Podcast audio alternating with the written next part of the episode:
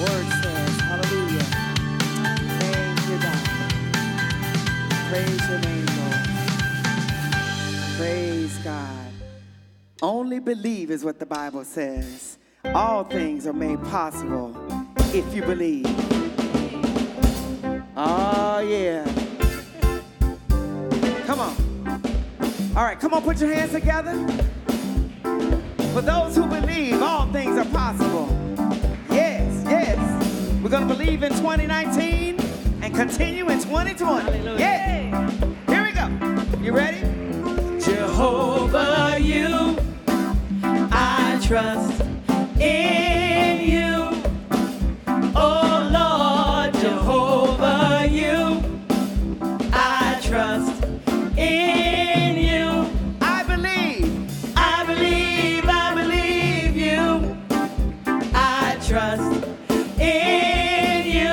Oh, Lord, oh, Lord, Jehovah, you, I trust in you. I believe, I believe, I believe you are the God of miracles. You are the God of wonders. God You are Almighty. the God of powerful. I believe, I believe, I believe, I believe, I believe, I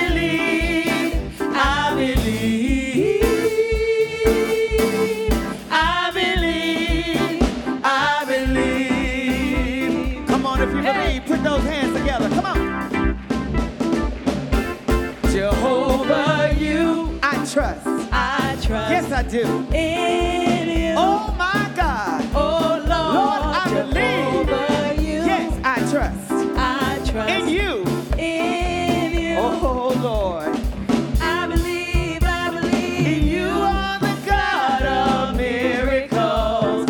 You are the God of wonders. You are the God of powerful. I believe, I believe, I believe, I believe, I believe,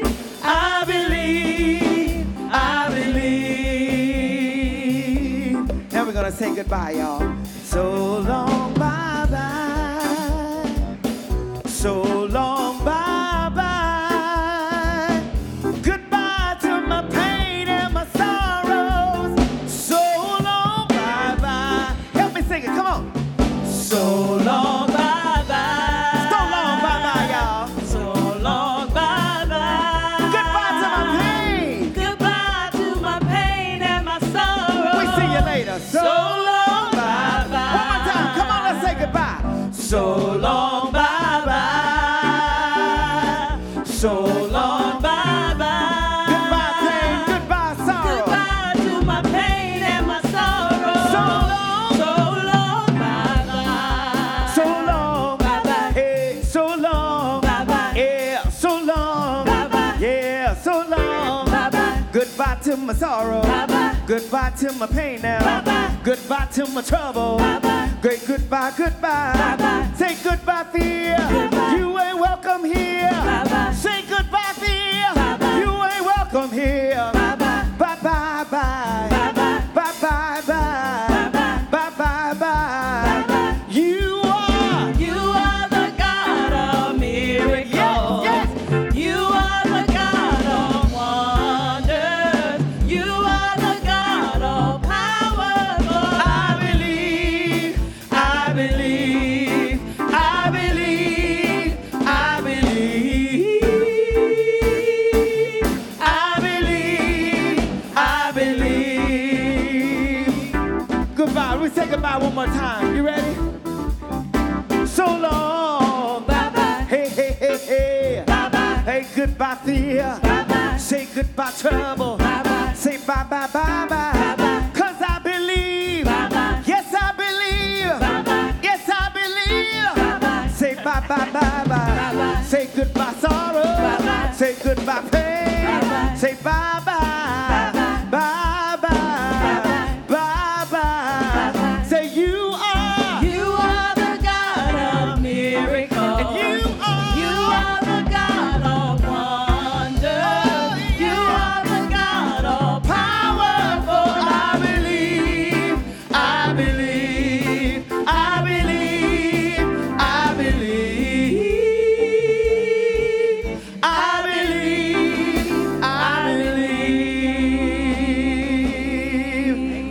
Yes, I believe.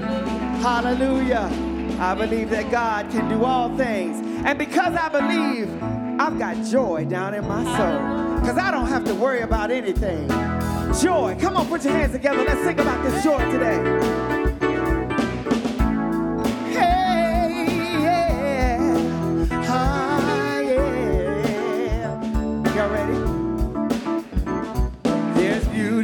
My brokenness. Come on.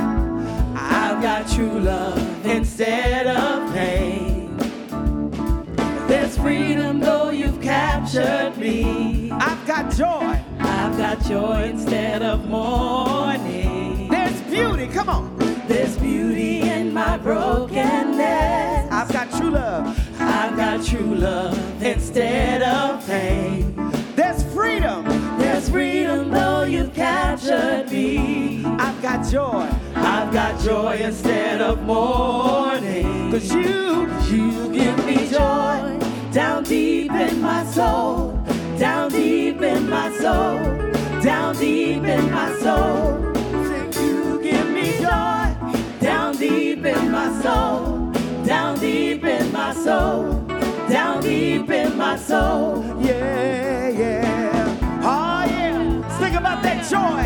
Unspeakable joy. Hallelujah. The joy that the world did not give and the world cannot take away. Hallelujah. Thank you, God. Yeah, yeah. Mm-hmm. Let's sing that verse again. Here we go. There's beauty in my brokenness. I've got true love instead of pain. There's freedom. There's freedom though you've captured me. I've got joy. I've got joy instead of mourning. Cause you give me joy. Down deep in my soul. Down deep in my soul. Down deep in my soul. Say so you give me joy. Down deep in my soul. Down deep in my soul. Down deep in my soul. You give me joy. Down deep in my soul. Down deep in my soul. Down deep in my soul. Cause you give me joy. Down deep in my soul. Down deep in my soul. Down deep in my soul. Now listen. Never been, I've been so free. Caught in your love for me. I've never been more secure knowing your heart, Lord. I've never been, been so free. Caught in your love for me. I've never been more secure knowing your... Now sing it with us, come on! I've never been, been so free. Caught in your love for me. I've never been more secure knowing your heart, Lord. I've never been, been so free. Caught in your love for me. I've never been more secure knowing your heart. Sing it again, come on, hey! I've never been, been so free. Caught in your love for me. I've never been more secure knowing your heart, Lord. I've never been, been so free. Caught in your love for me. I've never been more secure knowing your heart. Cause you bring me joy down deep in my soul. Down deep in my soul, yeah. Down deep in my soul. Lord, you give me joy. Down deep in my soul. Down deep in my soul. Down deep in my soul. Lord, you give me joy. Down deep in my soul. Down deep in my soul. Down deep in my soul. Lord, you give me joy. Down deep in my soul. Down deep in my soul, down deep in my soul. Let me say that again. I've never been so free, caught up in your love for me. I've never been more secure, knowing your heart, Lord. I've never been so free, caught in your love for me. Never been more secure, knowing your... Sing it with me, y'all, come on. I've never been, been so free, caught in your love for me. I've never been more secure, knowing your heart, Lord. I've never been, been so free, caught in your love for me. I've never been more secure, knowing your... You give me joy, down deep in my soul, down deep in my soul, down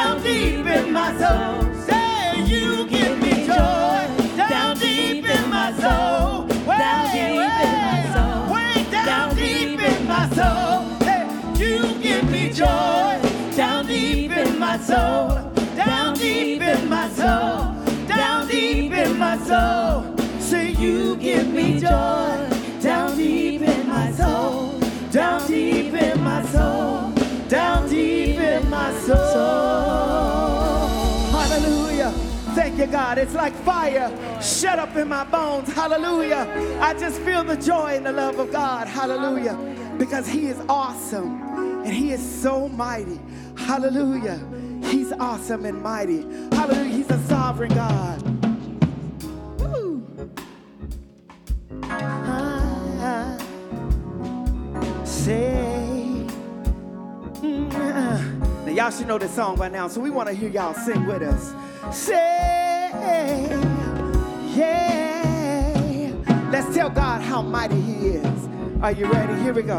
Mm-hmm. Say, Lord, you're mighty. Lord, you're mighty. Lord, you're mighty. Lord, you're mighty. Lord, you're mighty. Lord, you're mighty. Say, Lord, you're mighty. Lord, you're mighty. Say, Lord, Lord, you're mighty. Say, Lord, you're mighty. Lord, you're mighty. Say, Lord, you're mighty. Lord, you're mighty. Say, Lord.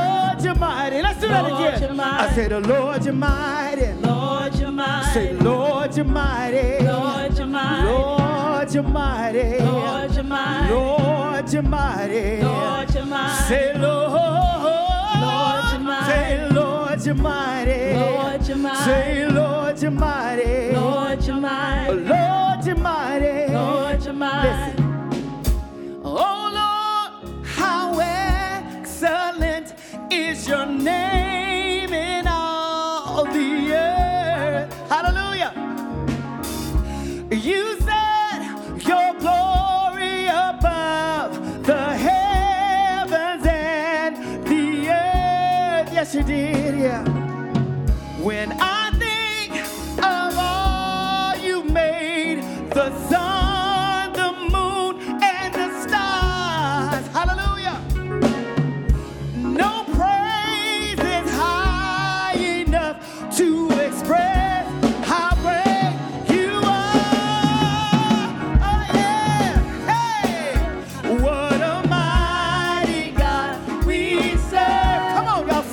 minute.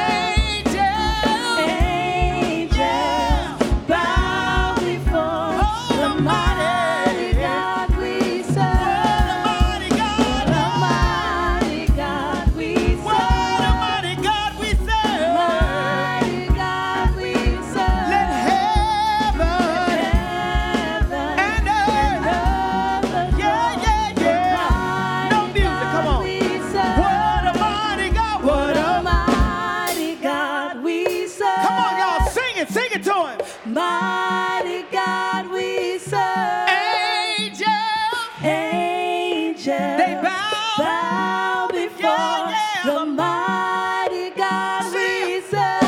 The mighty God we serve. The mighty God we serve. The mighty God we serve. The mighty God we serve. Heaven, heaven, angels, hey, yeah. twenty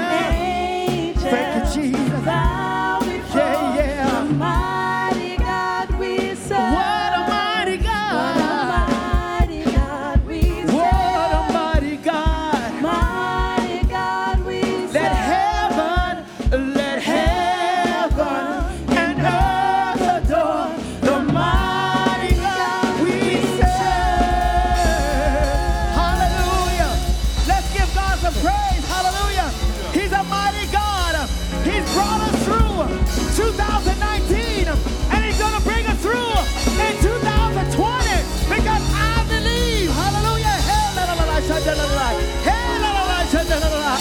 hallelujah, hey, hey, yeah, yeah, sing, hallelujah, hallelujah.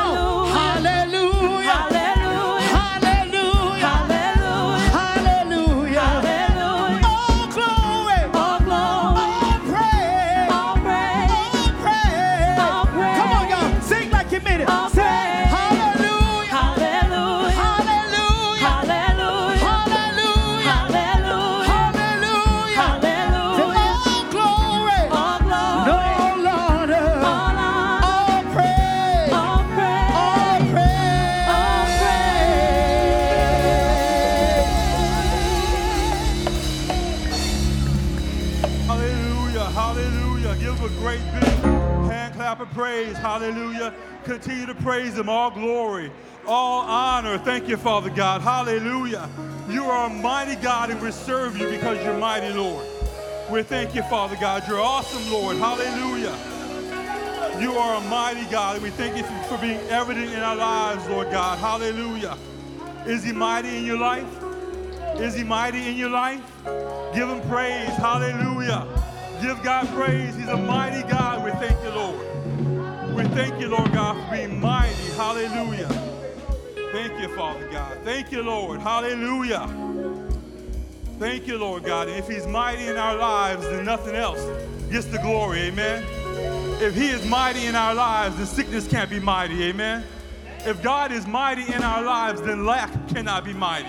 Amen. There is nothing more powerful than the presence of God in our lives. Amen. Hallelujah. So, So with that belief and knowing that God is mighty, then whatever you face, whatever we face, whatever we see, whatever our mind, whatever our flesh, whatever our body wants to give glory to, we have to stop and say, wait a minute. If God is mighty, if my God is mighty, then this cannot be mighty. Amen? So immediately we can turn, shift our, our mindset and focus on the mighty, awesome power of our God. Amen? Thank you, Lord. Hallelujah. One more time. A huge round of applause for our mighty God. For our mighty God. Amen. Amen. Hallelujah. Thank you, Lord. You're mighty. Hallelujah. Thank you, Lord God. You're mighty, Lord. You're mighty. You're mighty. Well, glory to God. Hallelujah. God is so good this holiday season, so we trust you had a wonderful Christmas. And with that wonderful Christmas, I'm reminded that we had an awesome service here Christmas morning. And it was an awesome reminder of really focusing on what the season is all about. You know, it is a season of giving. It's a season of receiving. Amen. But most of all, it's a season of recognizing Jesus Christ as Savior. That when he was born, he was born for a purpose. Amen? And it's awesome that we get to know and hear about and read about in his word about that purpose. Amen? He came as a sacrifice for us, as an awesome grace gift for us, so we can just focus on how mighty his Father is. Amen? So we don't have to worry about making any sacrifices. So we don't have to worry about giving a gift. Amen? We receive the greatest gift of all, and that's Jesus Christ. You know, it says in First John five, fourteen and fifteen, New Living Translation, and we are confident that he hears us whenever we ask for anything that pleases him. Amplified version says, we are confident, and then it references believers. Amen? Those that believe. You can't be confident in something you don't believe in. You can't be confident in something you don't trust. Amen? So what an awesome song to segue into service this morning. If he's mighty in your life, amen, then we can go to him with confidence, boldly, and as Pastor Archie's been teaching, as a ruler and a conqueror and an individual, as a believer walking in our authority here on this earth. Amen.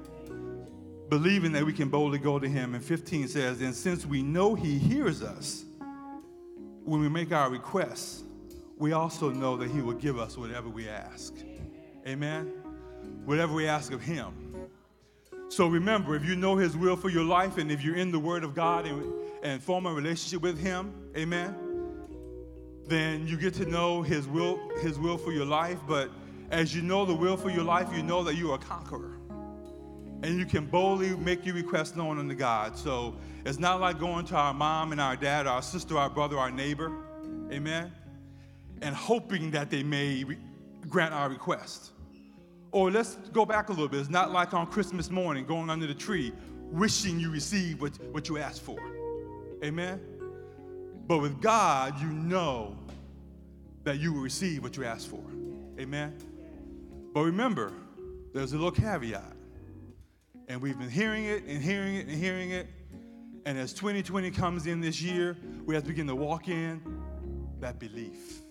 Amen? Believing on the one that we serve, believing on the one that came this holiday season as the world projects and was born and was born and, and not just born but died for us. Amen? God is good, y'all. He's the conqueror. He's our, he's our savior. He's our victor. Amen? Welcome to World Changers Church Houston this morning. Amen. If this is your first time visiting with us, I ask you to raise your hand, or if you're seated, stand. Any first-time visitors this morning? All right, amen. We have one up here on the front row. Amen. Any more? We have two here. Praise God. Welcome this morning to World Changers Church Houston. Amen. We trust that you will definitely uh, enjoy the word coming forth this morning. And those of you streaming by um, internet, we welcome you this morning. And we just believe that, you know, this is the best church in Houston. Amen. Amen? Amen. But, hey, listen, as our pastor says, the best church is the best church for you. Amen? And I know this is the best church for me. Praise God. So let's put sixty seconds on the clock, and let's do our wonderful, warm, World Changers Church Houston welcome to each other. Amen? Take sixty seconds to welcome each other.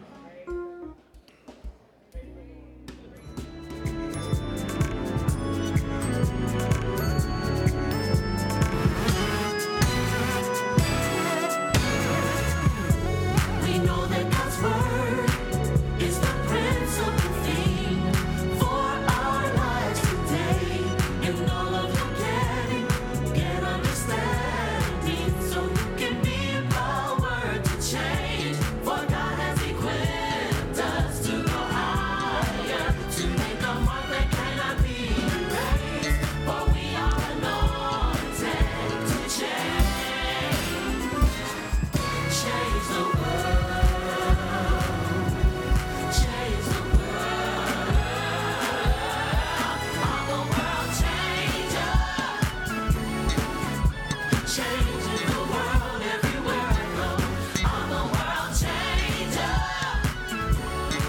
Amen. Amen. Hallelujah. Once again, welcome everyone. Welcome. Welcome. Amen. Amen. What a way to welcome. What a way to welcome. Hey, just a few announcements this morning uh, before we go into uh, our prayer. We want to remind everyone of the continual um, holiday service schedule that we have here at World Changers Church Houston. This Tuesday, December thirty-first, we will have our New Year's Eve service, which begins at ten p.m. Doors open at nine p.m. Teen and children's ministry available. Children's ministry will have a pajama party. January first and January second, there will be no service here at our north location or Thursday at our south location in Pearland. So no evening service here at our north location or south location in Pearland. Where are all the women in the house? Women in the house, make some noise. Amen. Radical Women's Ministry wishes you happy holidays as offers a gift just for you. Join us for our upcoming Radical Women's Conference titled Worth, March nineteenth to twenty-first in Atlanta, Atlanta, Georgia. Don't miss our annual gathering of women from all over the world to celebrate our value. This year features our very own Taffy Dollar, Sarah Jakes Roberts, Dee Dee Freeman, Laura Pickett, Stacey Pierce, and musical performances from Todd Delaney and Miranda Curtis. But our most important guest is you. This holiday season, we're offering fifteen dollars off of registration by using the code HOLIDAYS. Grab your seat today and be sure to bring a friend. Visit the website worth conference dot org for hotel and flight discounts. Register for, ra- for register or text RADICAL to five one five five five. We can't wait to see you there. That's a lot of information. It's at the communications desk. Ladies, secure your seat today. Amen? Amen. Last announcement, divorce care class. If you are contemplating or already in the midst of a divorce or separation, please join us for our thirteen-week divorce class beginning January seventh, twenty twenty, from seven p.m. to eight thirty p.m. Come experience healing and restoration that can only come from God. I want to say that again. Come experience healing and restoration that can only come from God. Details are available at the communications desk. Amen? Awesome announcements. We're at the time in service where, you know, you have a need and, and you say, I just want to touch and agree with someone. That's our prayer counselors to come down. Take this moment. If you have a need, we ask you to come and uh, join with our prayer counselors um, just in a form of agreement. Amen. Remember, healing and restoration comes from God. Amen. And this is a time of agreement for whatever you, your need may be. Amen. I give myself away. Mm. I give myself away so you can use me. I give myself away.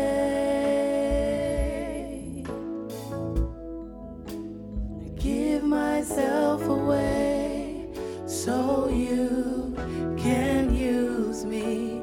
I give myself away. I give myself away so you can use me. Amen. Amen. Well, thank the Lord. Thank the Lord. All is well. Amen. Thank you, prayer counselors. Father God, we thank you that uh, yes and amen. Amen. Every need that we have is already answered. Yes and amen. God is good. Well, we want to uh, definitely prepare your minds, prepare your hearts for the word of God this morning. Let's uh, put your hands together and welcome our awesome pastor, Pastor Archie Collins.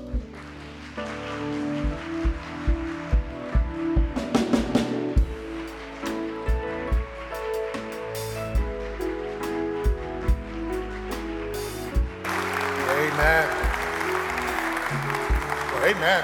Come on, let's give God a hand clap of praise. Welcome, welcome, welcome. If you need communion elements, would you mind just raising your hands real quick and we'll get those to you. Merry Christmas again. Happy New Year. Y'all enjoying yourselves? I told y'all what to do to enjoy yourselves. Don't let nobody stress you out. Amen. I hope y'all listen to me. This is going to be your gift. This is going to be what we eating. This is where we going. And that's the end of it. Amen. Somebody say, no stress. I've been so stress-free this holiday. I fooled around forgot what day it was yesterday. I thought it was Thursday. I looked up, I said, ooh, thank God we prepared these messages in advance. I was just chilling on the couch. I got me this little chair. I, I wanted uh, a recliner chair. Been wanting one for a while, and um, my cousin over in Rosenberg, he put one online that he had. They, they had it in the baby room and wasn't using it. And uh, I said, look at God. I've been wanting one. Got one. It, it was real cheap too. It was Favor. It was Favor. It's like a normally like a four five hundred dollar chair. I just broke him off like seventy five. He was like, "Oh, that's good." I said, "I receive it. I receive it." You know, got to do that. You know, some people think that it's just about the money, but sometimes you know the discount, the money you didn't have to spend, is, is yeah. We call that favor. I, I'm for real. I just had that happen. This this person I was um, uh, you know pay them. a uh, certain amount a month for nutrition stuff and everything like that. And they just out of the blue was like, oh, just go ahead and pay this amount. They dropped it off by like three hundred percent, just gave another discount. I said, Lord, you keep that favor coming on through. We're gonna keep that going. The, the money you don't have to spend is money made, amen? Amen. That ain't got nothing to do with communion. I just, I'm out here talking, amen. So if you got those communion elements, go ahead and take them. Now this bread represents the body.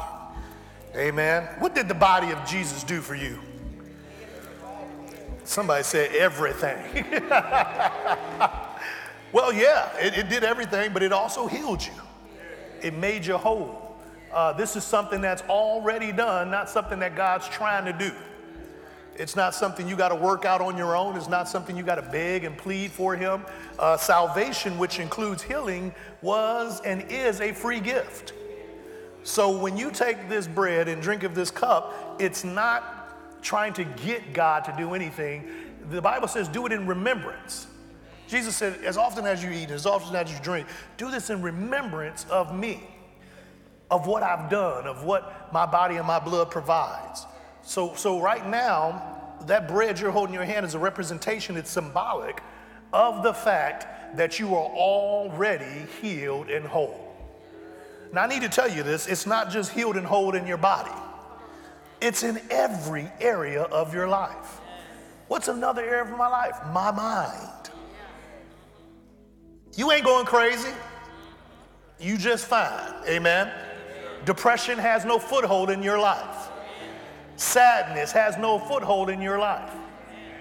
Worry, doubt, fear. The body took care of all of that and gave you victory, amen? So even during this holiday season, when you feel like you're getting down, you go and get you some bread and remind yourself that the body of Jesus already took care of this for me, amen? Amen. So Father, we thank and praise you for the body of Jesus, and right now as we eat, we eat in remembrance of what is already done, and we call ourselves healed and whole in Jesus' name. You may eat. And again, the blood represents the payment. And what type of, what did it pay for? Everything. Somebody said everything, yeah, uh-huh. But specifically, sin. There was a payment that had to be made for mankind's sin, past, present, and future. And the body did its job, but the blood also did its job. You can look at the blood of Jesus almost like currency, like money. But it never loses its power, it never loses its value, it always is enough to pay the price. Did you hear what I said? It's always enough to pay the price. Yeah, so when people come over and want, to, and want to remind you over the holidays of all the bad you used to do and maybe what you just did or whatever like that, you just remind them, no, I got blood. I got blood in the bank. And it has already paid the price. And as a matter of fact, it didn't just pay the price for my sins. You can tell them it paid the price for yours too. Because while you're sitting up here judging me, I know you got something that we don't know about too. So we all benefit from the blood. So as you drink today, I want you just to do that in remembrance that all is well in your life because of the blood of Jesus. Amen. You may drink. And Father, we declare and decree that we are saved because of you. In Jesus' name. If you agree with that, say amen. Amen. Amen. Let's give God another hand clap of praise.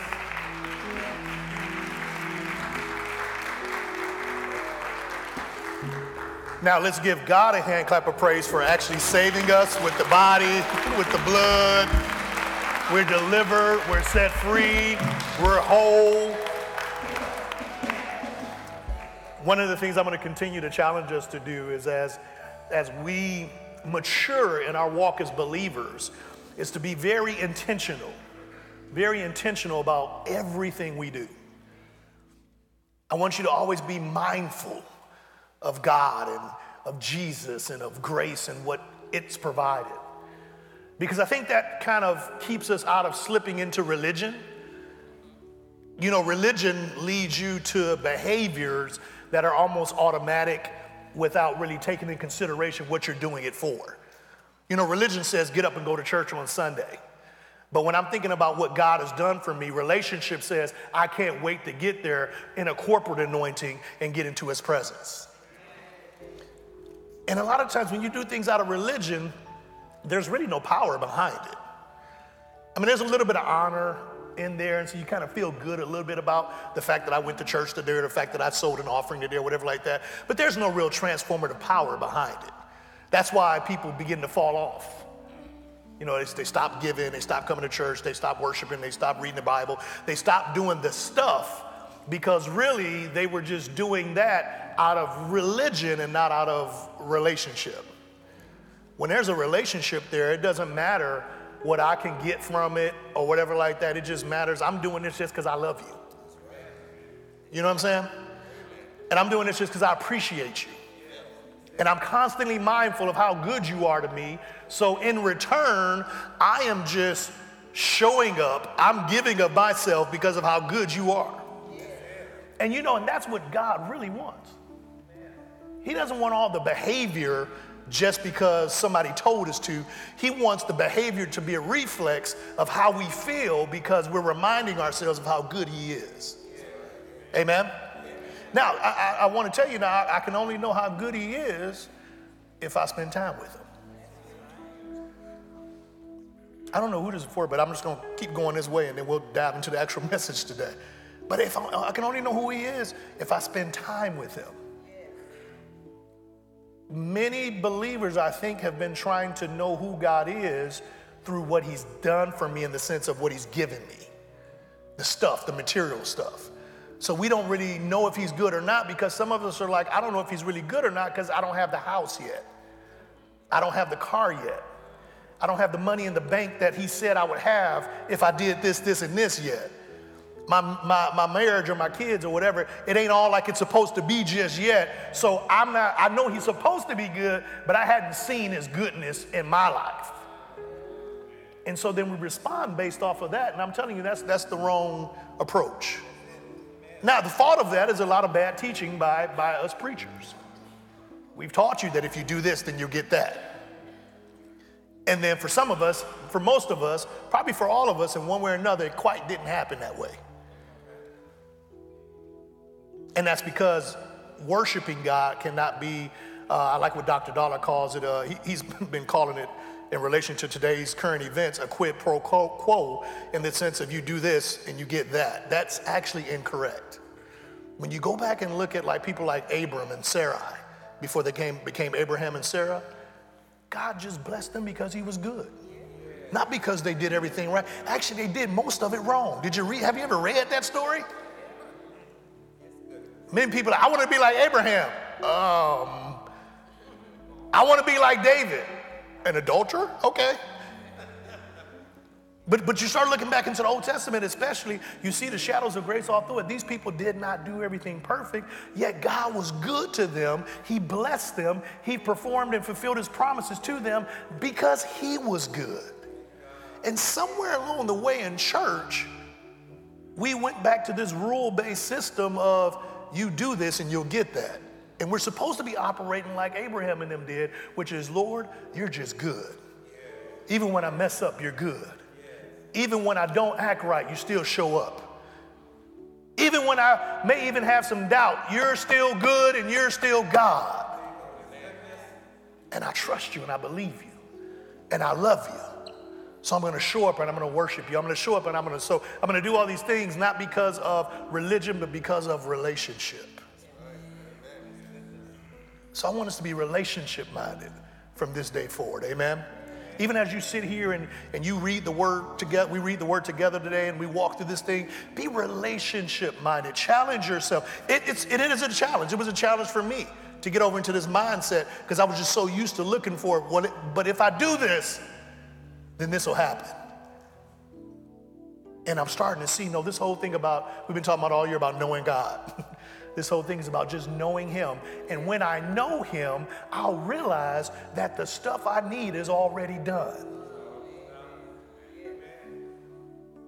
And as we've been talking about, the, the, to see the manifestation of that stuff requires relationship so the Holy Spirit can lead me to the finished works.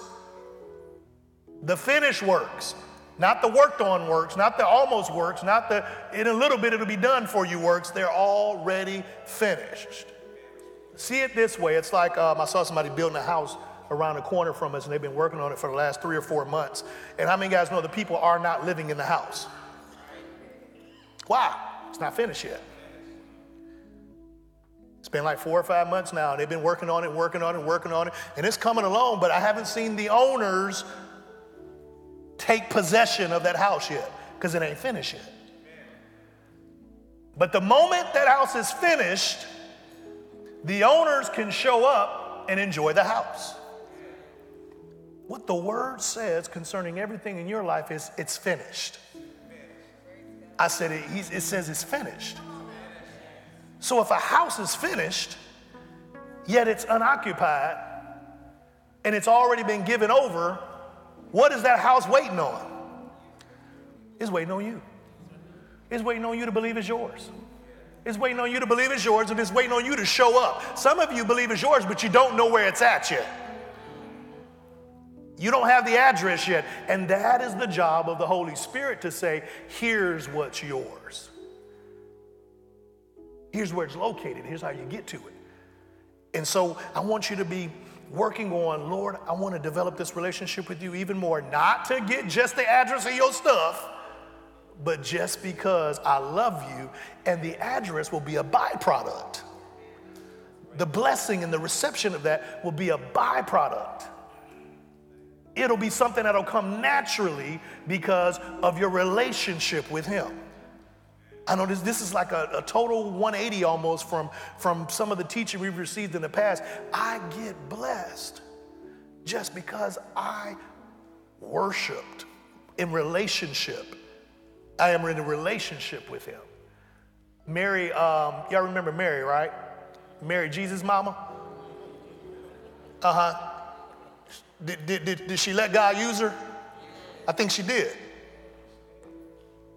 You know what happened as a result of her letting God use her? She got blessed for the rest of her life. Last I checked, it was three kings that showed up with all types of stuff. Now, it was for Jesus, but how many guys know that Joseph and Mary probably got to enjoy some of that stuff too? They didn't do that to get blessed, but as a result of just being obedient and, and allowing God to use them, they got blessed.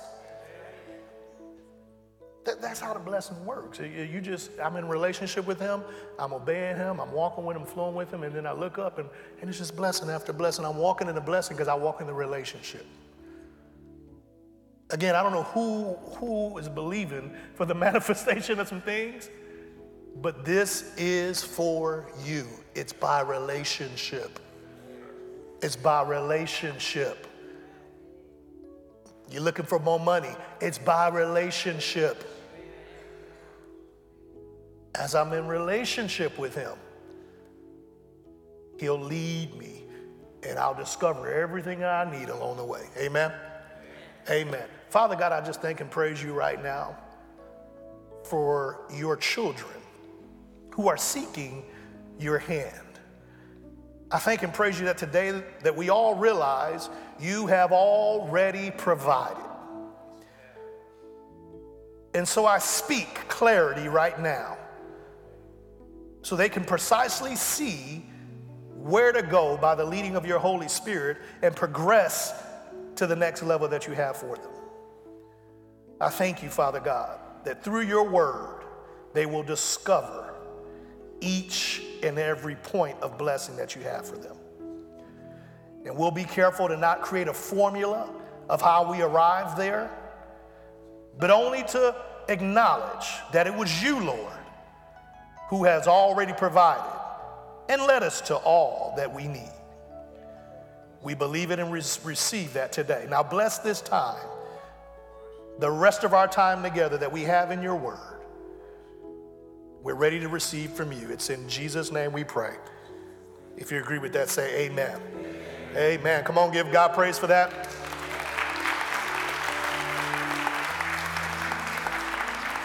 And I'll tell y'all, somebody be like, what, wait, what, that wasn't a message? No, that wasn't a message. I don't know what's, what's happening, but it's been a few times now before we start the message, God like has something specific that he wants to get out for some of you guys, and I hope it's blessing you. It's, it's not a traditional way of doing services and all that stuff, but I mean, guys, know this ain't a traditional house. I said this ain't a traditional house. I'm trying, I've just been trying to break y'all into some stuff before we really just have at it in here, but but don't, don't come in here expecting tradition, amen? Uh, just expect relationship. Amen? Amen. Well, uh, let's, if you have your Bibles, turn with me um, to, let's go to Galatians chapter three. Galatians chapter three, we're going to be continuing on in our message that this is whose house? Yeah, yeah, this is our house. Now, when I say this is our house, for those of you guys who've been around with us for a few services now, uh, what are we referring to as our house? The entire world, yeah. The promise of God is that the world is ours. And I'm going to show you that uh, just as a little recap. But this is, this world was indeed given to us. Amen? And one of the points I want you to see today is I need you to trust that God gave you this world and he never took it back. He gave you this world and he never took it back. So the natural question that should be in your mind is then who has it and how can I get my rights and ownership back? And there's a really simple and good answer for you for that today. In Galatians chapter three, verse sixteen, uh, I'm going to start off in the uh, King James. And uh, if you guys can cue up the N L T back there, that'll be awesome. It says, now to Abraham and what? And who? His seed were the promises made. So now to Abraham and his seed were the promises made. He saith not, and to seeds. S, plural. It says to his singular seed. It says, and he saith not to his seeds, as of many, but as of one, and to thy seed, which is Christ. So what that scripture is saying is, is God made promises to Abraham and he made it to his seed, singular, and not to his seeds, plural. Uh, now, if you read that too fast and just stop right there, you would think that, oh, that just means to one person and everybody else must be disqualified. This is why it's important that you read the Bible in, in full context. Amen. Because many people see that and say, see, no, we're not Abraham's seed, but that was just to one person. And, I, and I'm guessing that must be just Jewish people, because they're the ones that's supposed to have a blessing, so everybody else is disqualified. And that's why I thank God that we have the ability to read the whole word and also different translations to break it down even more to us in today's vernacular. So let's go to the New Living Translation. It says, God gave the promises to Abraham and his child. Now, is his child his seed? Yeah, uh-huh. And notice that the scripture doesn't say to his children, as if it meant many descendants. Keep going. We got us. seventy, yes. Uh, rather, it says to his child, and that, of course, means who? Christ. So God gave the promise to Abraham and to Christ. Let's say that with me. God gave the promise, gave the promise. to Abraham, Abraham. And, to and to Christ. So Abraham has the promise, Abraham. and Christ has the promise. Christ has the promise. So what about me? Because again, that, that ought to be the question, like, well, what about me? Now, they got the promise, but you just said God promised the world to me, so how do I get in on this promise? Let's keep reading. Verse seventeen. This is what I'm trying to say, Paul is telling the church in Galatia. The agreement God made with Abraham could not be canceled four hundred thirty years later when God gave the law to Moses. Whoa, that's a pretty radical and strong statement if you are an understander of the law. Because like you and like, like me, most of us have been taught that the only way to get a promise from God is by doing the law.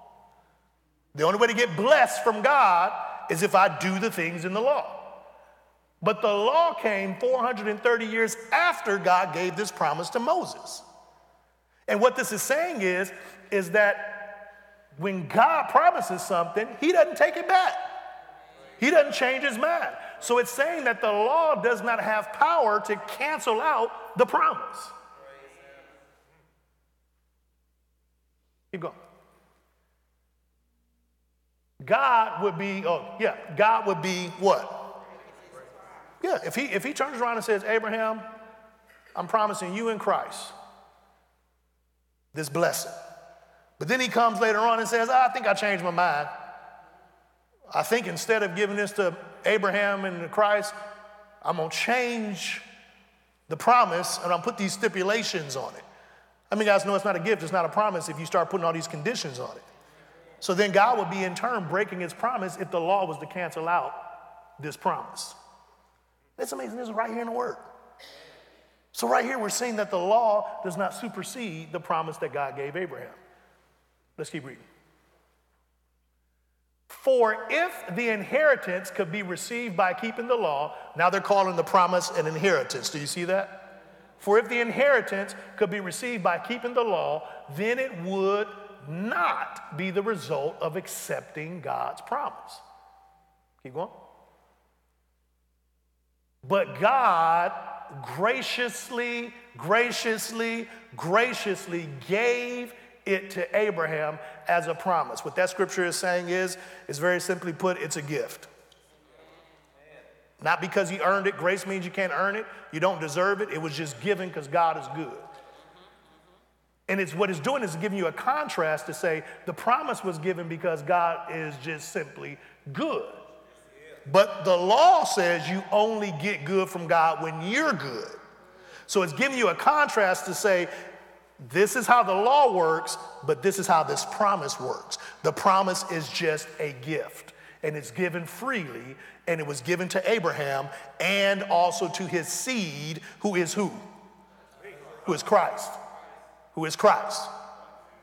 Let's keep going. Are you with me so far? Now, this is important. This is important. Says, why then was the law given? Why did God give the law? Why, why, if you gave a promise, why come along and give this law? It was given alongside, alongside, alongside the promise. It didn't cancel out the promise. It was given alongside. You know what alongside means? While the promise was existing, the law came along, but the promise never went away. It was given alongside the promise. They were both happening at the same time. It was given alongside the promise, but then it says, this is why. To show people their sin.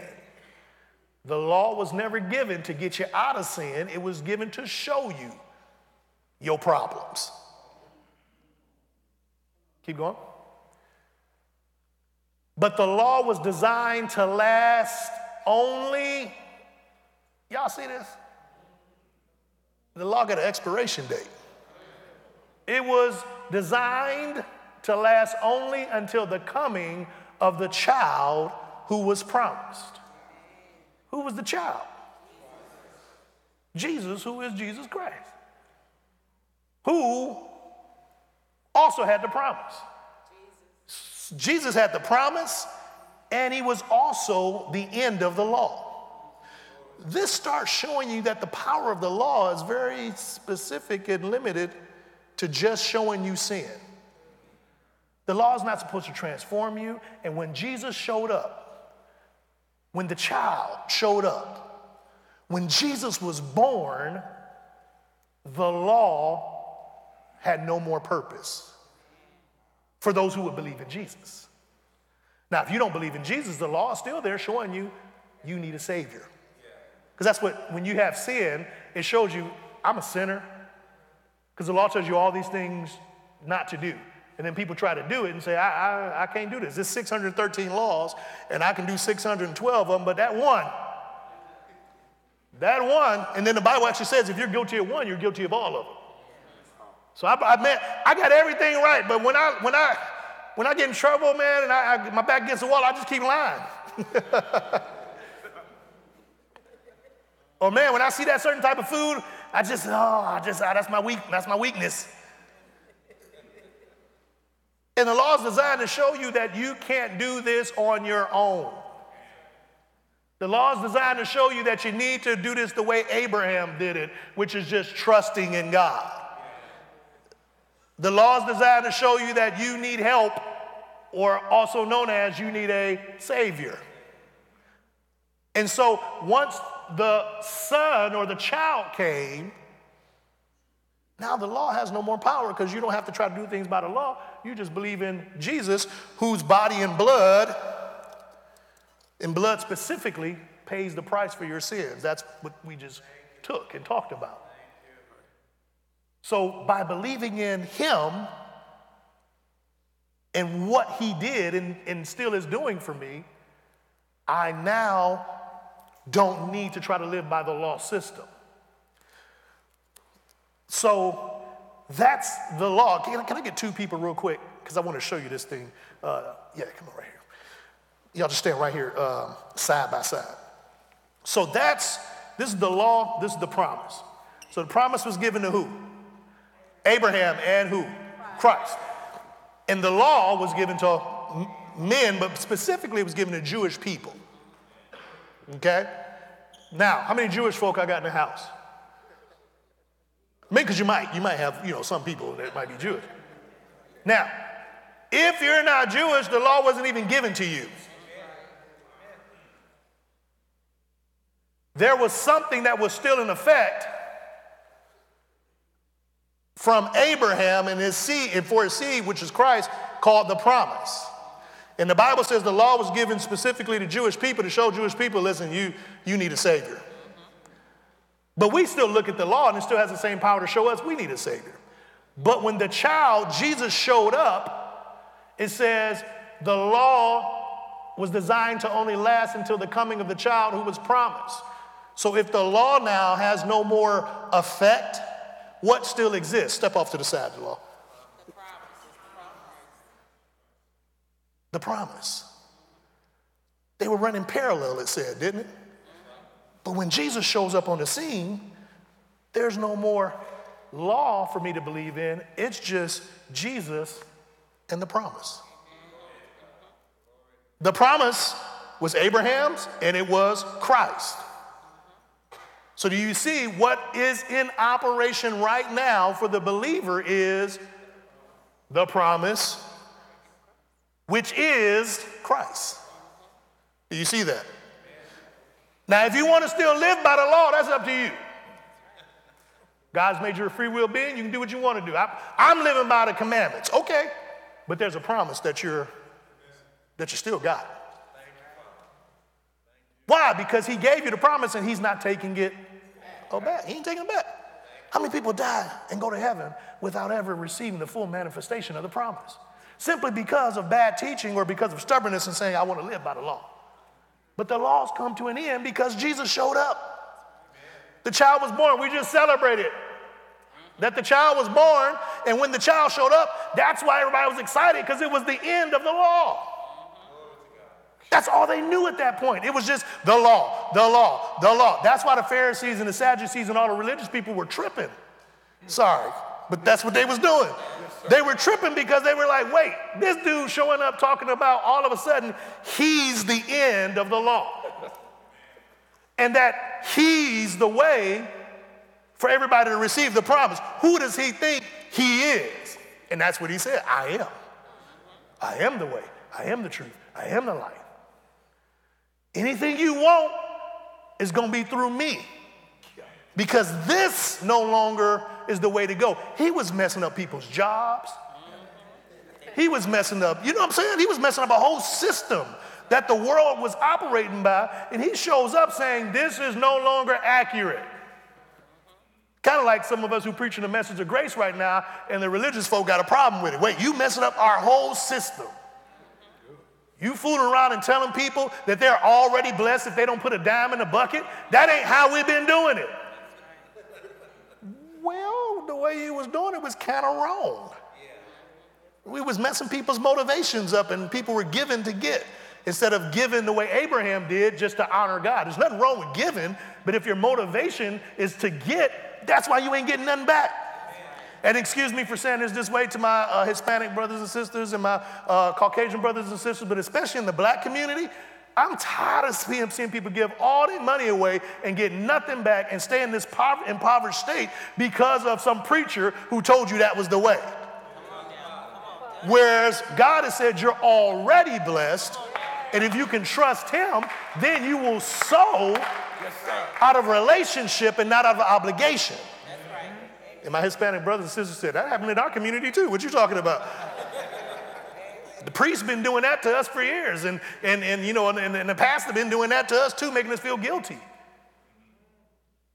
And here's preachers showing up like Doctor Dollar, myself, and a bunch of others showing up saying, wait, no, no, no, no, no. That's, that, that's been incorrect. And folks are freaking out because you know what that says? The law says do good, get good, right? Yeah. Do bad, get bad, right? That's a system that does, is no longer in effect, correct? Sure. What have we been telling people? So do good and what? Get good. That's the law system. Mm-hmm. Whereas what it should be is, I'm gonna give like Abraham did, I'm blessed. And as a result of being blessed, the Bible says he actually gave a tenth. That was the first tithe that was given, was because he was blessed, because God had helped him win this battle. He got all these spoils and stuff like that. And it said he worshiped and he honored God and he gave a tenth. But we want to go by Malachi. No, Malachi says, Malachi, read it, Malachi one one, it says, to the children of Israel, he, they were reminding them under the law, you guys aren't doing what you're supposed to do. Read, you got to read it. And it literally says, and if you don't get back to doing the law, the rules, you're going to be cursed. That was true to, for them under the law. Mm-hmm. But we've taken that scripture and we read it aloud in church when it's offering time, but the law was designed to last only until the coming of the child. So now that the child is here, the last thing I need to be doing from that pulpit is reading from the law and telling you that's how you need to live your life. Are you with me? Yeah.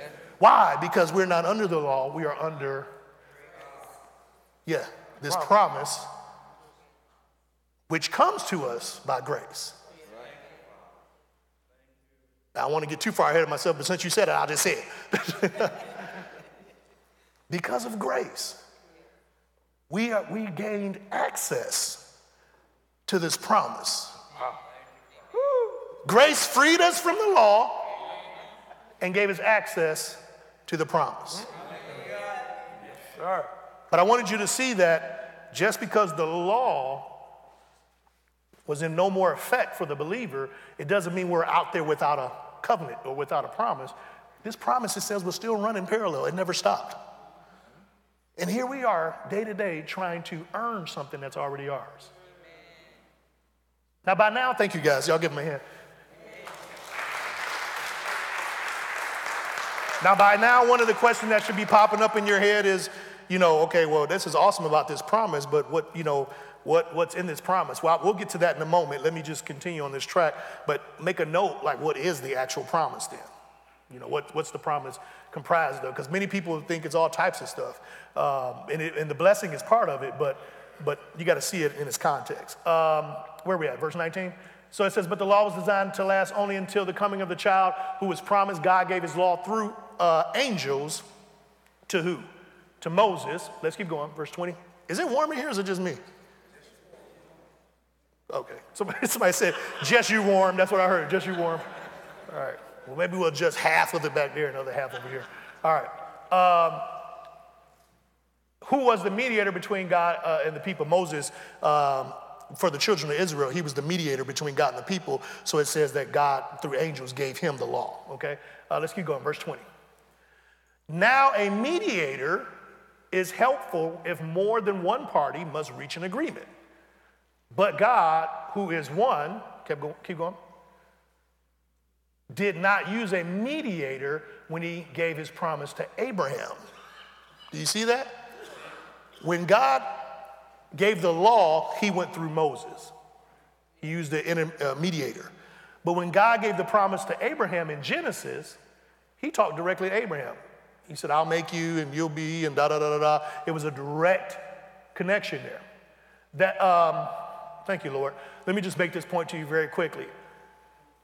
If we're operating under that system, grace, which is connected with the promise, and God talked directly to Abraham, understand that's the proof and the evidence that you need that God will talk directly to you right now. You don't need a prophet. You don't need an evangelist. You don't even need a pastor to tell you what God is saying to you.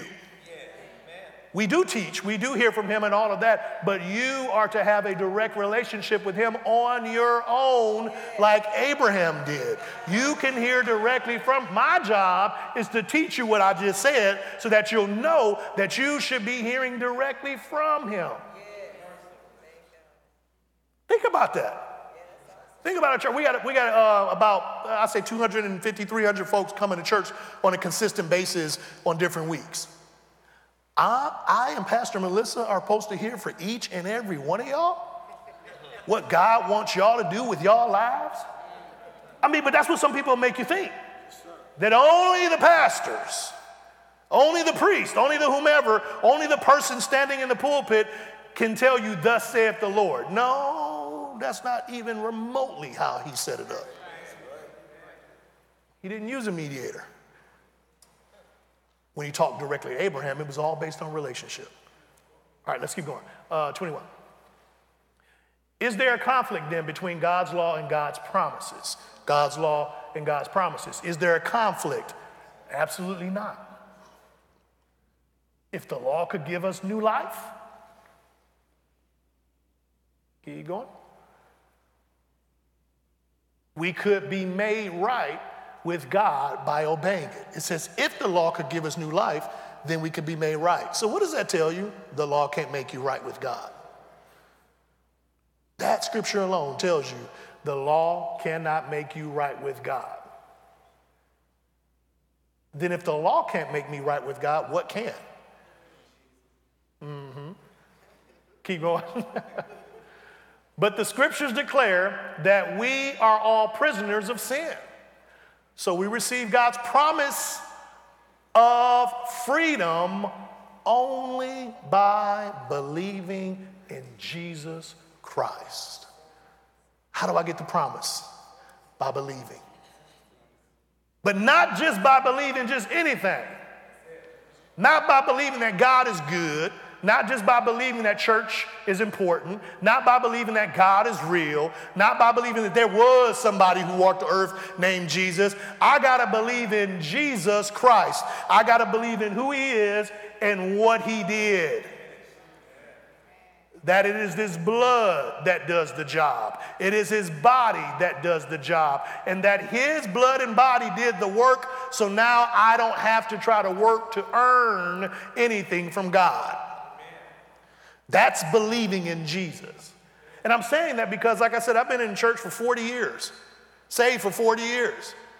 And I sat in pews just like you and your young people, and I heard about believing in God, but nobody did a really good job of explaining what that actually meant. So I believed there was a God. I believed there was a Jesus and that they were important and that he was the Son of God, but I didn't understand what that meant. I didn't understand that to believe in Jesus means I believe that his blood paid the price for my sins. Therefore, I don't have to pay anything else. You bought gifts over the holidays, and if you paid the full price for that gift and there's nothing else owed, there's nothing else for the person who received the gift to have to go pay. You gave somebody a laptop, but if you gave them a laptop and there was still something owed on it, and you said, okay, here's a laptop, I'm giving it to you, but there are six more payments left. Was that a gift? No, you just gave them responsibility. You gave them obligation. You might have gave them a curse. What if they ain't got that money? But that's how we treat salvation. We treat salvation as if God gave us freedom from sin and freedom from hell and that he delivered us, but we still got to pay something for it. He said, you're freaking holding my blood.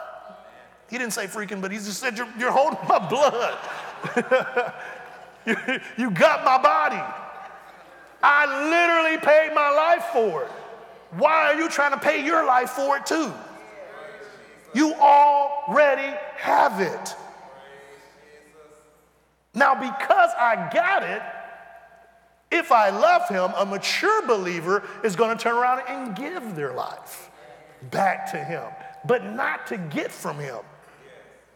I'm giving my life to him. I'm sowing in church. I'm, I'm doing all, y'all, y'all cranked that mug up, didn't y'all? All right, I'm, I'm, I'm going to do all of this because I want to honor him, not because I want to get from him what's already mine. If you understand that, say amen. So if I believe in Jesus, I'm believing in the body, I'm believing in the blood, and as a result, the promise of freedom is mine. So let's keep going. Before the way of faith, uh, before the way of faith in Christ was available to us, we were placed under guard by the law. We were kept in protective custody, so to speak. Keep going. Until the way of faith was revealed. So again, it's showing that the law, it was a guardian over uh, the children of Israel in particular, but it was not the all in all. It was never supposed to be the end. It was saying once the way of faith came on the scene, once there was a way to believe and have confidence in the child, in Jesus, then you were no longer supposed to be trying to operate by the law. twenty-four. Let me put it another way. The law was our guardian until Christ came.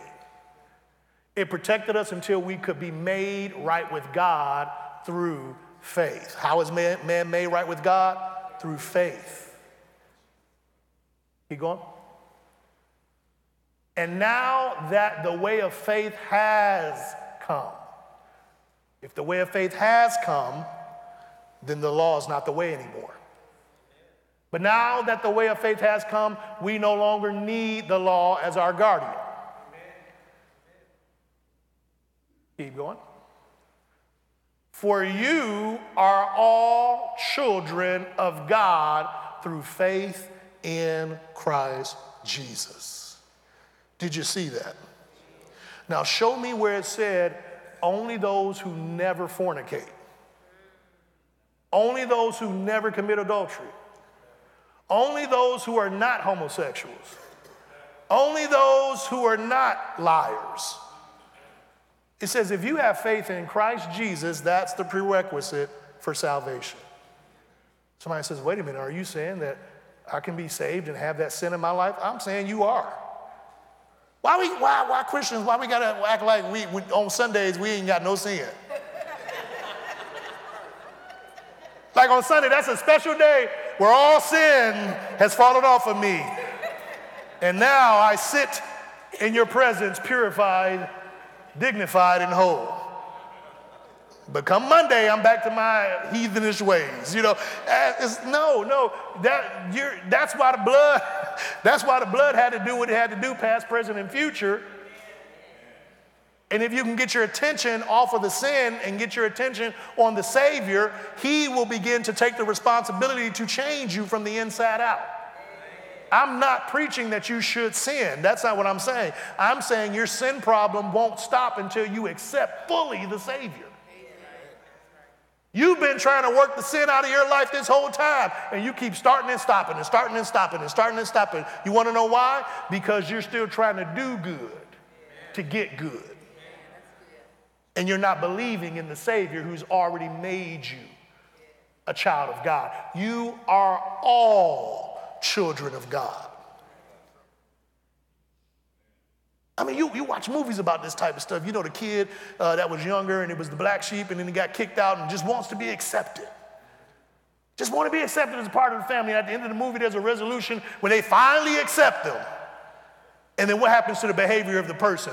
All of a sudden, their behavior changed because they were accepted as they were.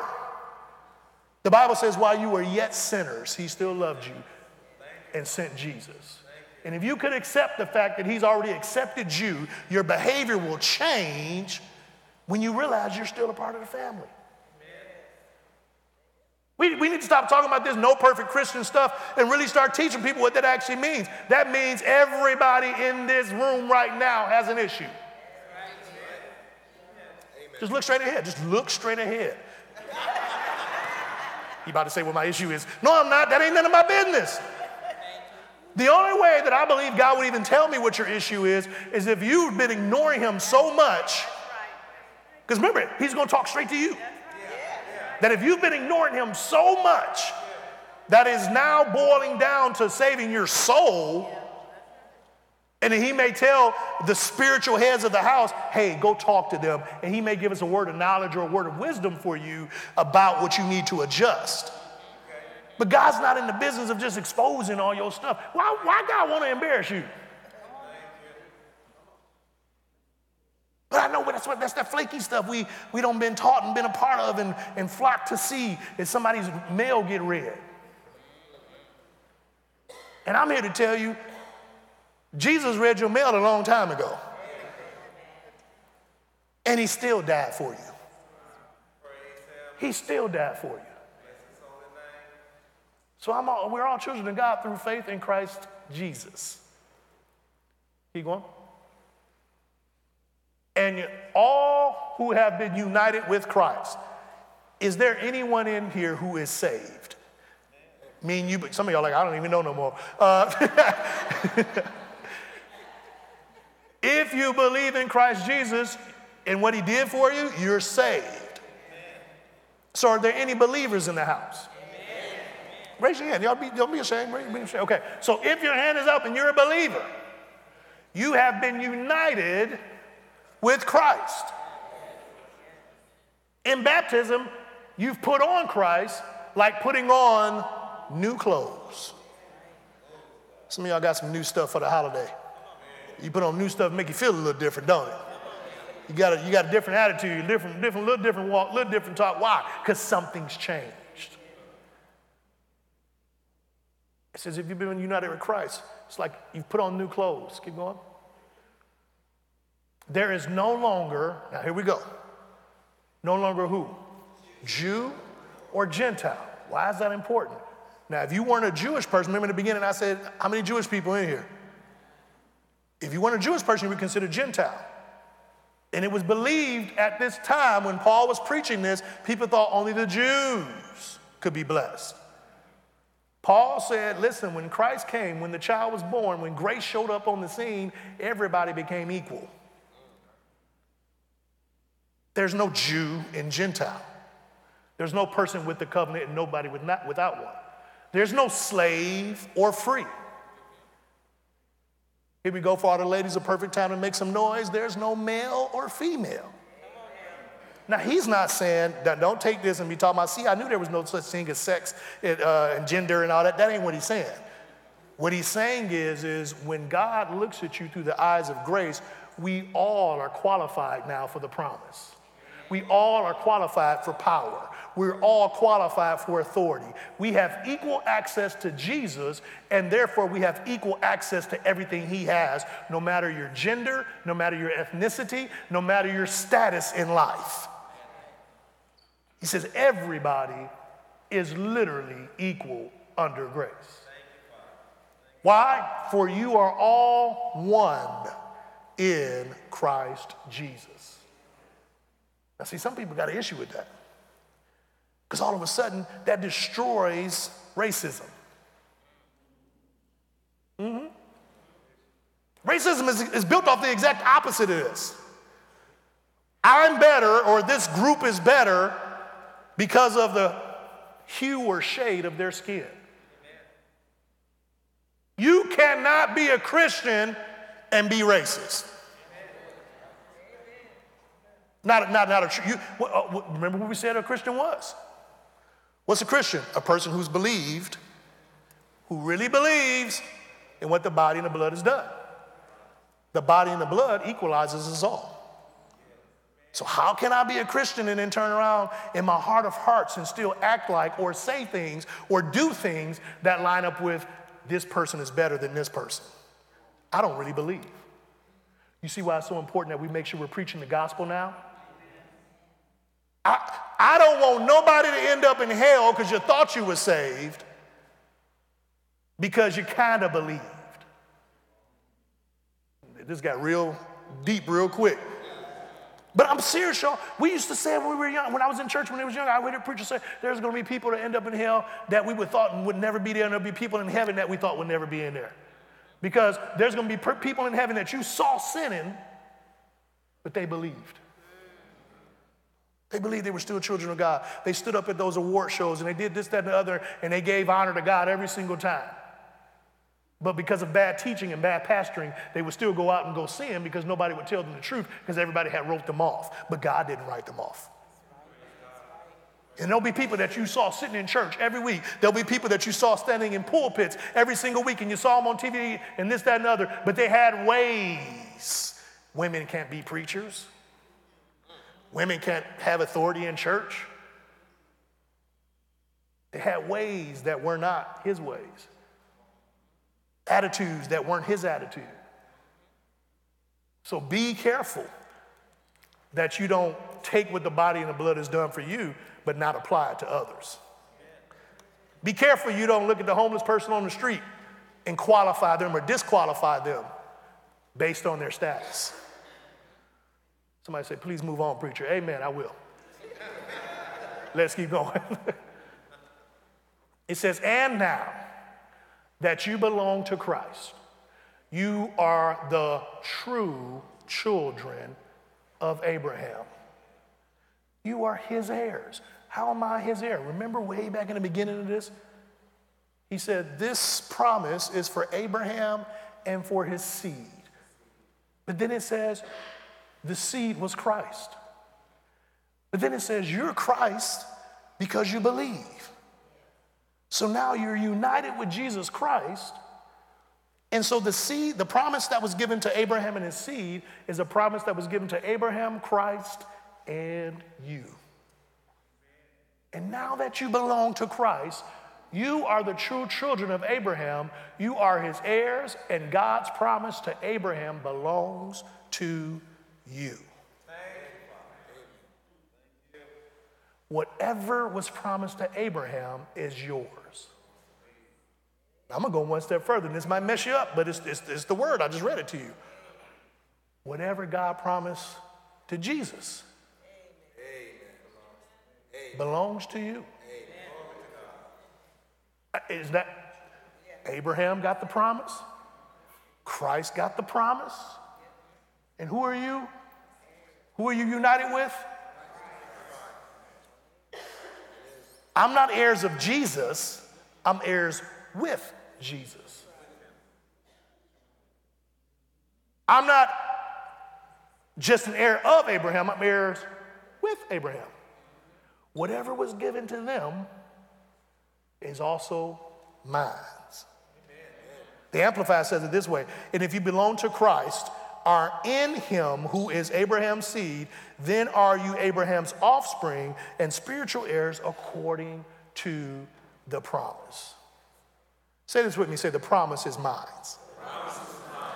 Now, if you're in here and you read all of that, then your next question, or your one of your final questions should be, so what in the world is the promise? Because it sounds like I got something I haven't cashed in on yet. It sounds like something is laid out out there, you know, that's mine. It's like when they messed up those credit reports and they started telling people, hey, you go on and do this and do that, you got a check coming. Money you didn't know was yours. Some of you got promises that you just found out was yours. But sometimes we don't get excited about it until we actually really know what it is. Because some of y'all are like, okay, I've heard this before. Yes, I'm yes, I'm an heir of God, and I'm an heir, of, heir with Jesus, and what's, what's the promise? I'll show it to you. Go to Romans chapter four, verse thirteen.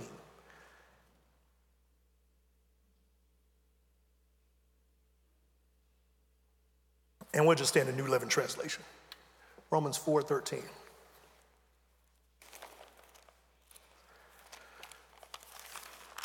Are you getting anything out of this today?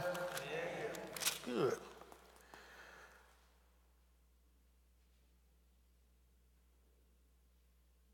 Now it says right here, getting right to the point. In the, well, I'll read in the King James and then we'll come to the New Living Translation. It says, for the promise that he should be the heir of the world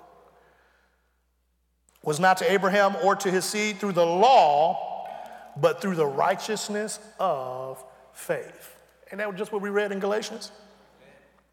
Now, the New Living Translation says clearly, God's promise to give the whole earth to Abraham and his descendants was based not on obedience to God's law. Keep going. But on a right relationship with God. Now, many of you have been taught that. If you have a right relationship with God, you're blessed.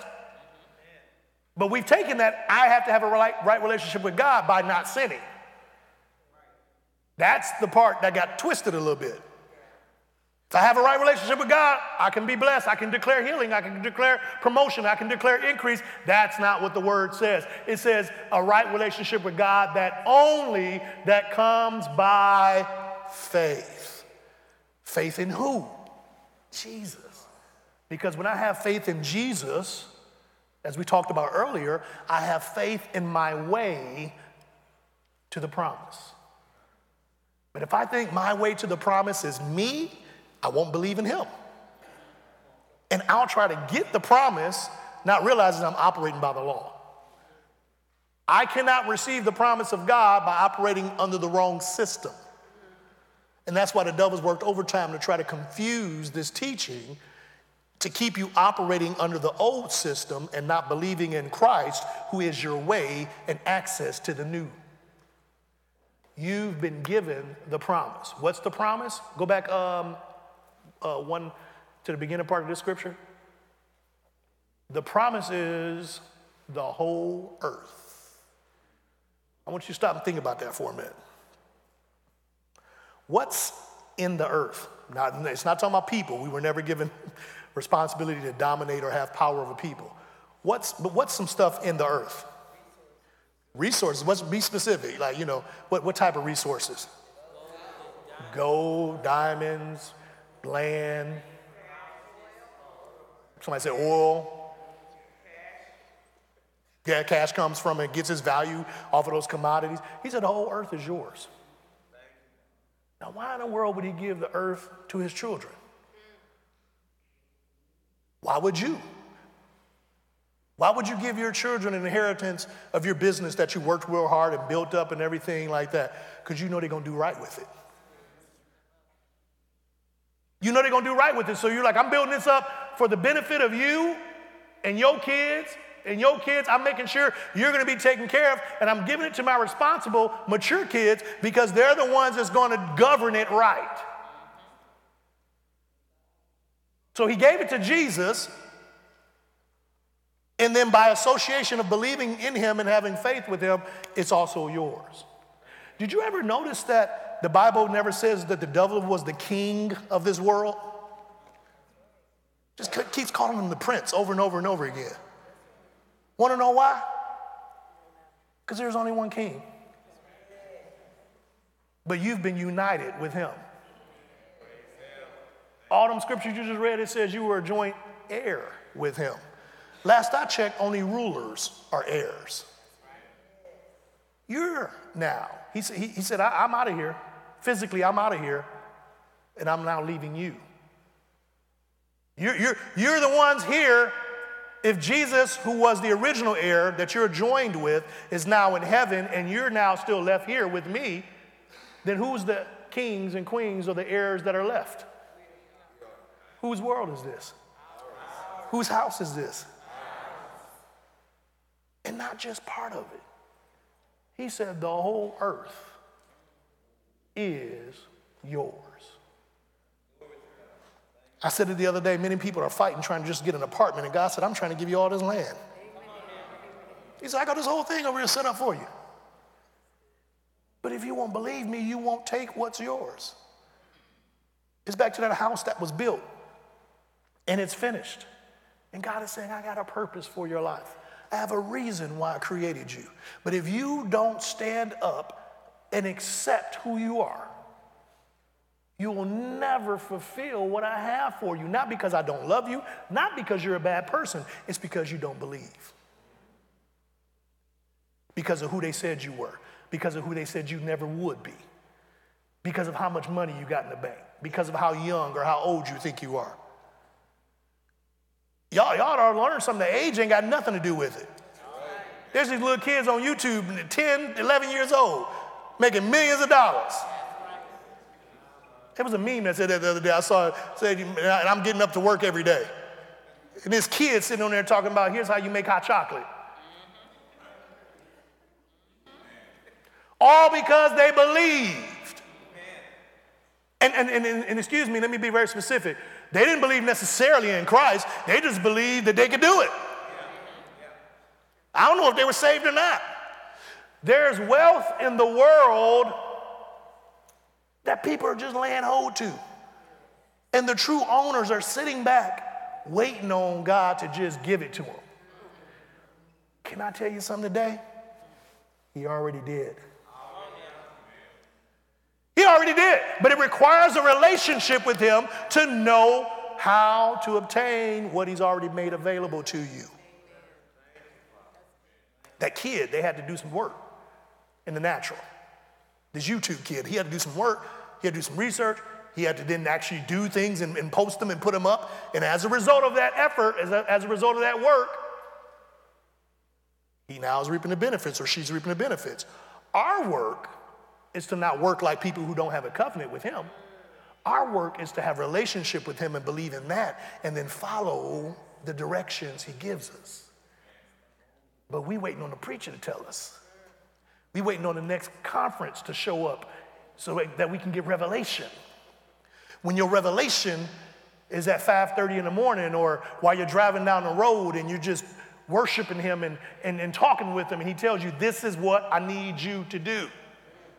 But because it's so radical, we don't, we don't, we're like, uh, I don't, I don't know about that, Lord. Why would he tell you to do something everybody else does to get the blessing operating in your life? They, somebody else are already doing that. Don't, I'll, I'll say the Holy Spirit, don't run away from the radical ideas that the Holy Spirit gives you. There's a lot of things happening right now in the world that would make no sense ten, fifteen, twenty years ago. Anybody gonna sit here and watch no video with no kid baking cookies uh, every day? Anybody gonna watch no video with no kid? There's there's this kid, they just sit and review toys. That's all they do, just sit. And, and your kids or your grandkids or your nephews and nieces sit on there, sit on your computer all day or your iPad or your phone all day watching kids review toys. That blew me away when I heard that. I said, what?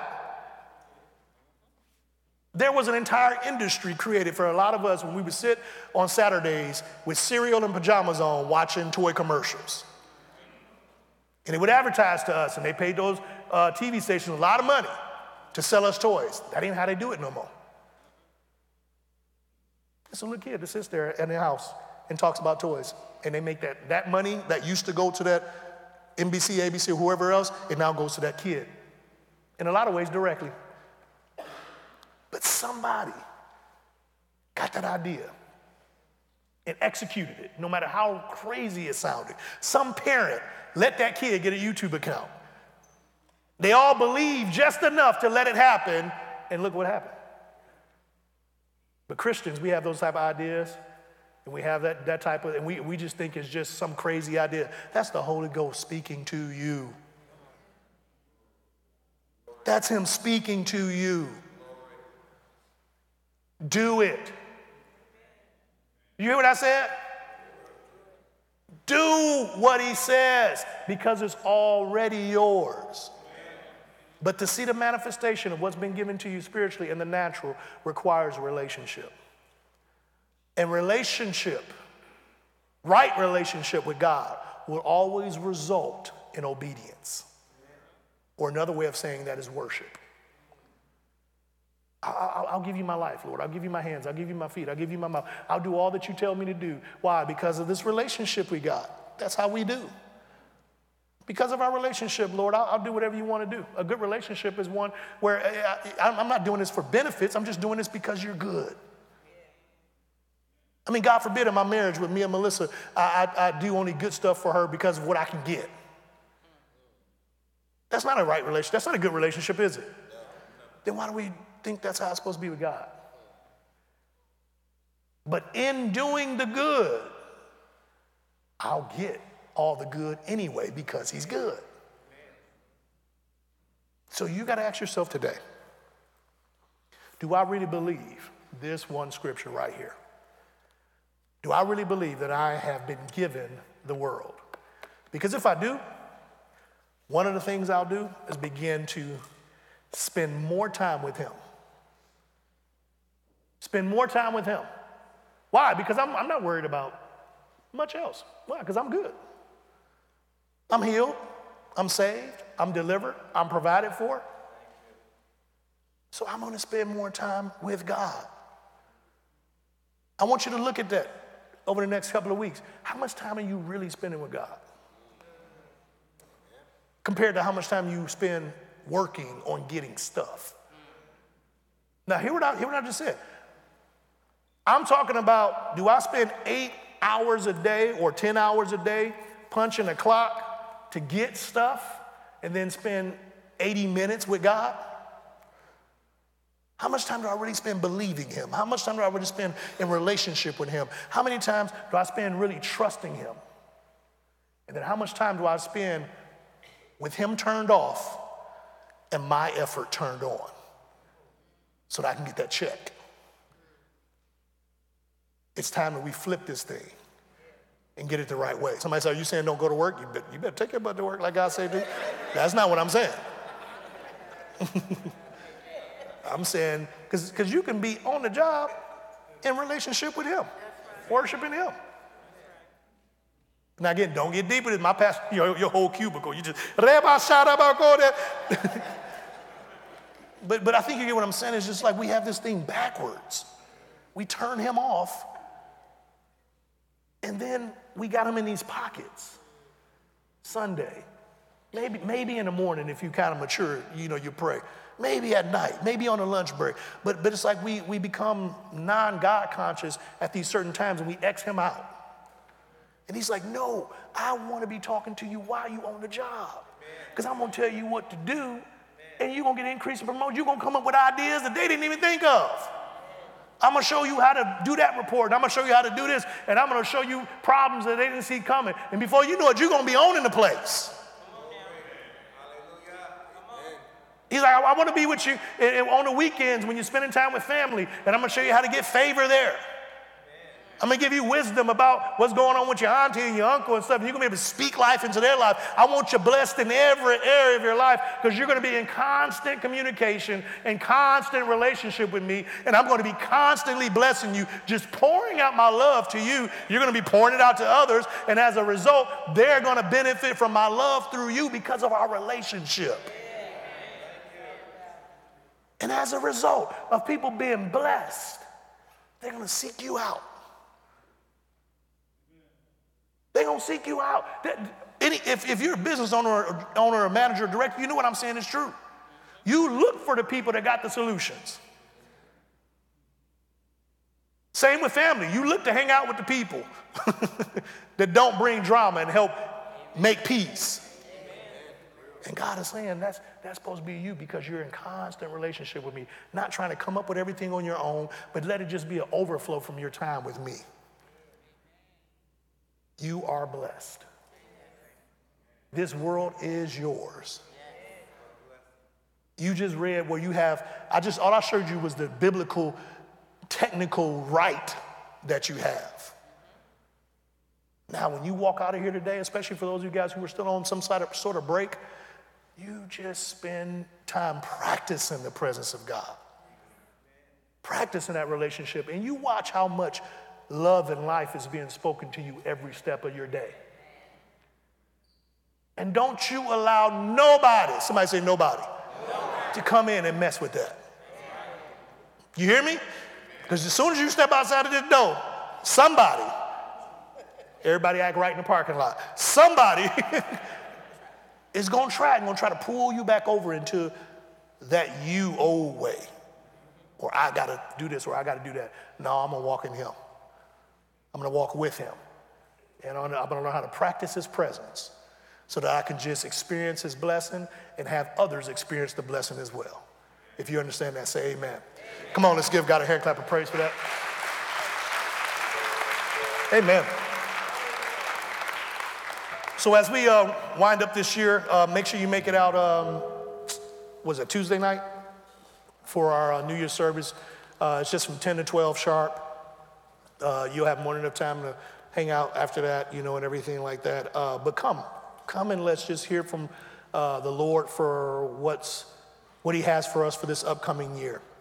This this year has been an amazing year, uh, and God has just had us focus this whole time on relationship with him and on who we are and on growing and maturing.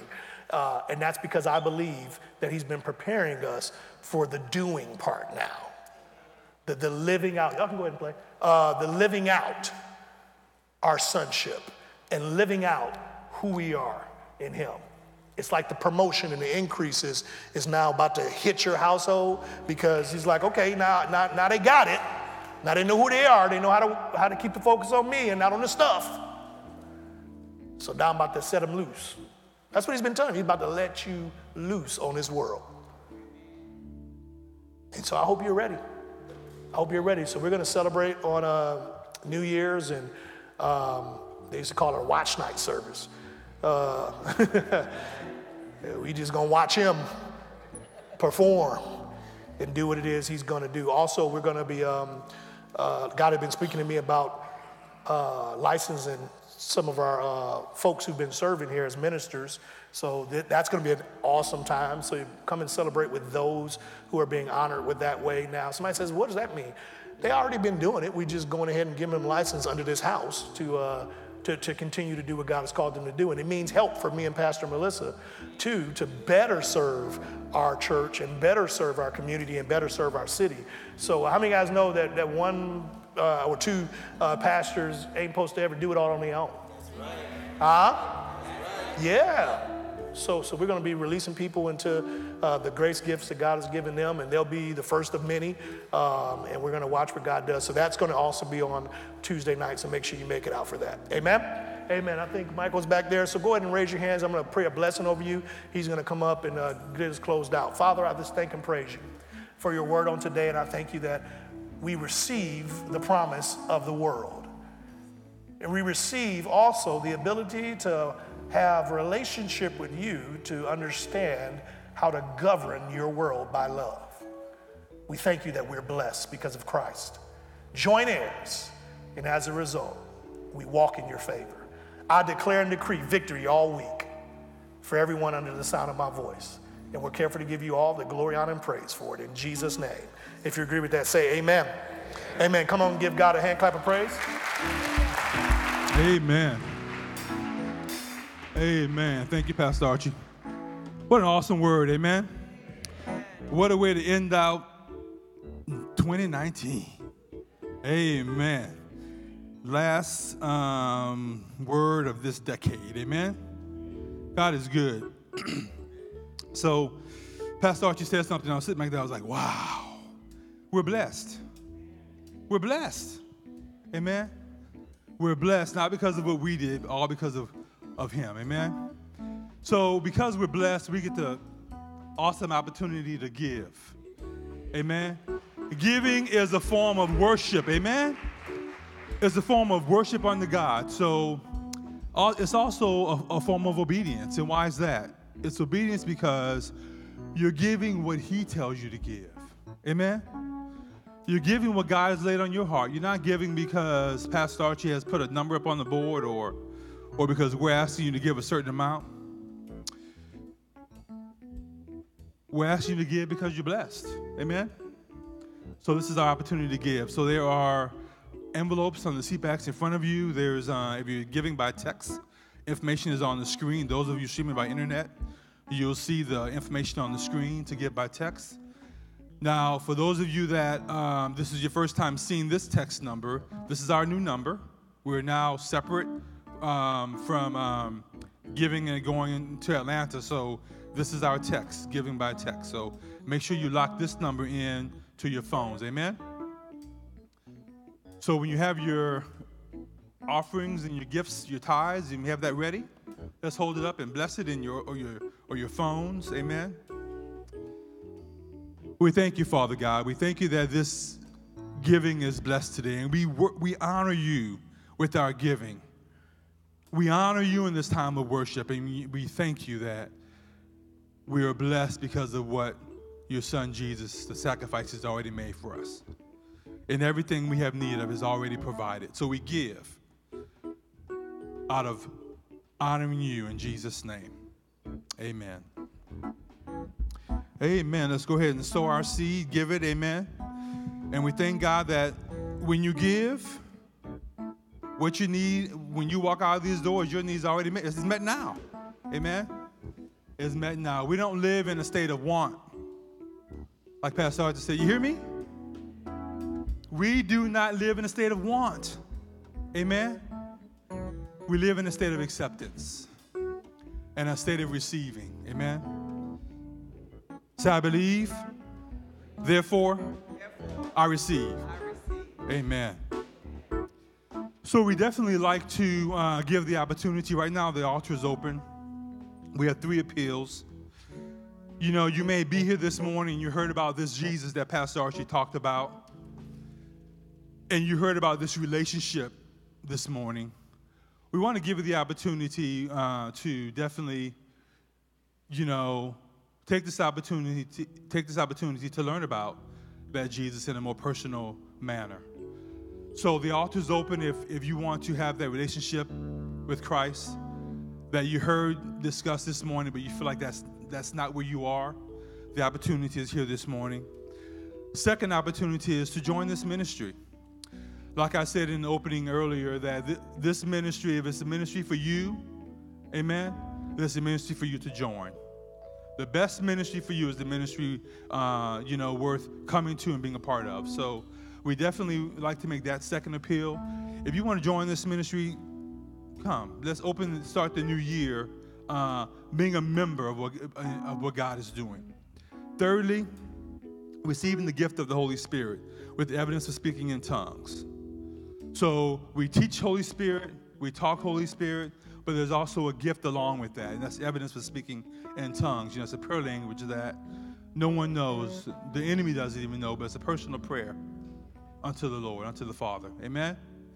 So we also have that appeal this morning as well. So those three opportunities, those three appeals are present this morning. So we ask that you come. We ask, ask that everyone else stand up, please, just kind of minister to those around you. Offering those three appeals to those around you, because sometimes it takes a little more explanation or just a little more encouragement. So we ask that you take a moment and do that, please. Wait till you can use me. Give myself away. I give myself away so you can use me.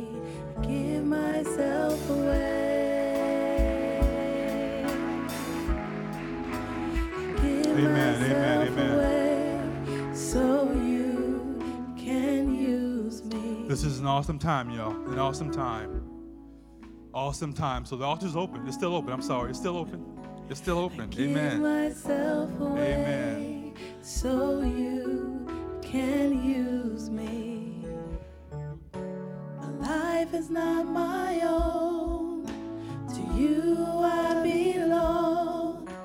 I give myself, I give myself to you.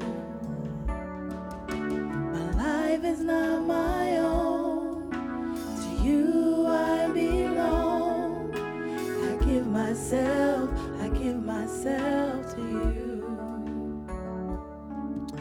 Thank you, Father. Let's just stretch our arms toward our brother. Amen. We thank you, Father God, for the acceptance, Father God, of um, of your voice. So we thank you, Father, that every need is met, Lord God, and there's nothing missing, nothing broken, but we thank you that whatever the need is today, Father, it will be met this day. In Jesus' name, amen.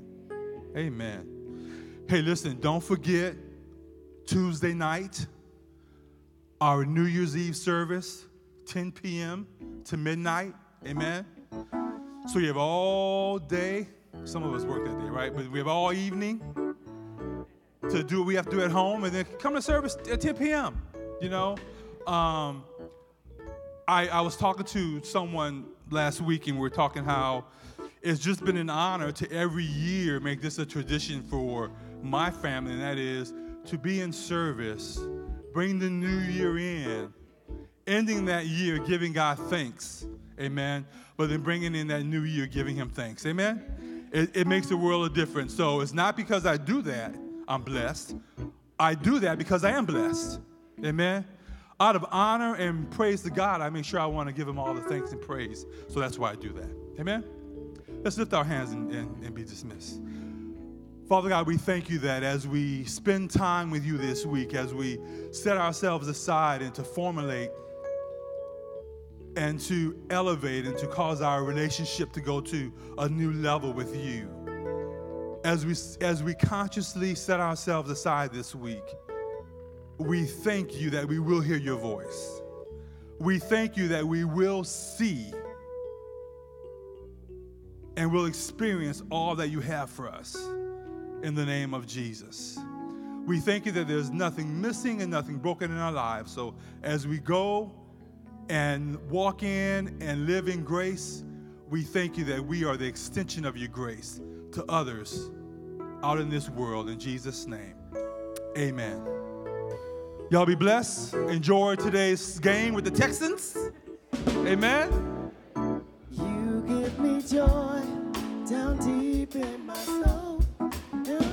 In my soul, down deep in my soul, you give me joy, down deep in my soul, down deep in my soul, down deep in my soul, you give me joy, down deep in my soul, down deep in my soul, down deep in my soul.